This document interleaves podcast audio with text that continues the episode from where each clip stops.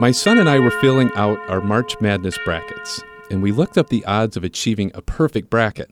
A Duke math professor calculated the odds at 1 in 9 quintillion, which is 9 followed by 18 zeros. Would you believe that the odds of you existing are even more improbable?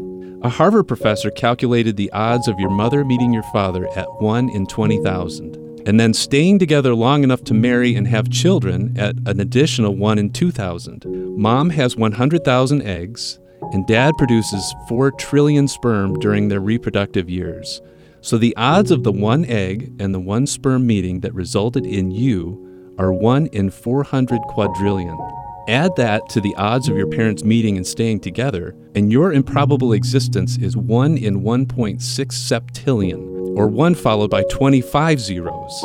Said another way, you are 170 million times more likely to fill out a perfect March Madness bracket than to simply exist. And that's only considering one generation.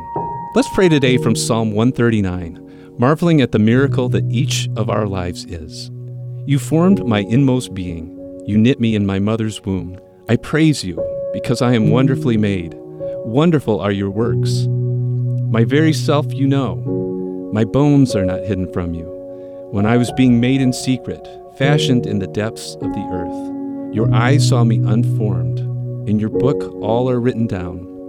My days were shaped before one came to be. Amen.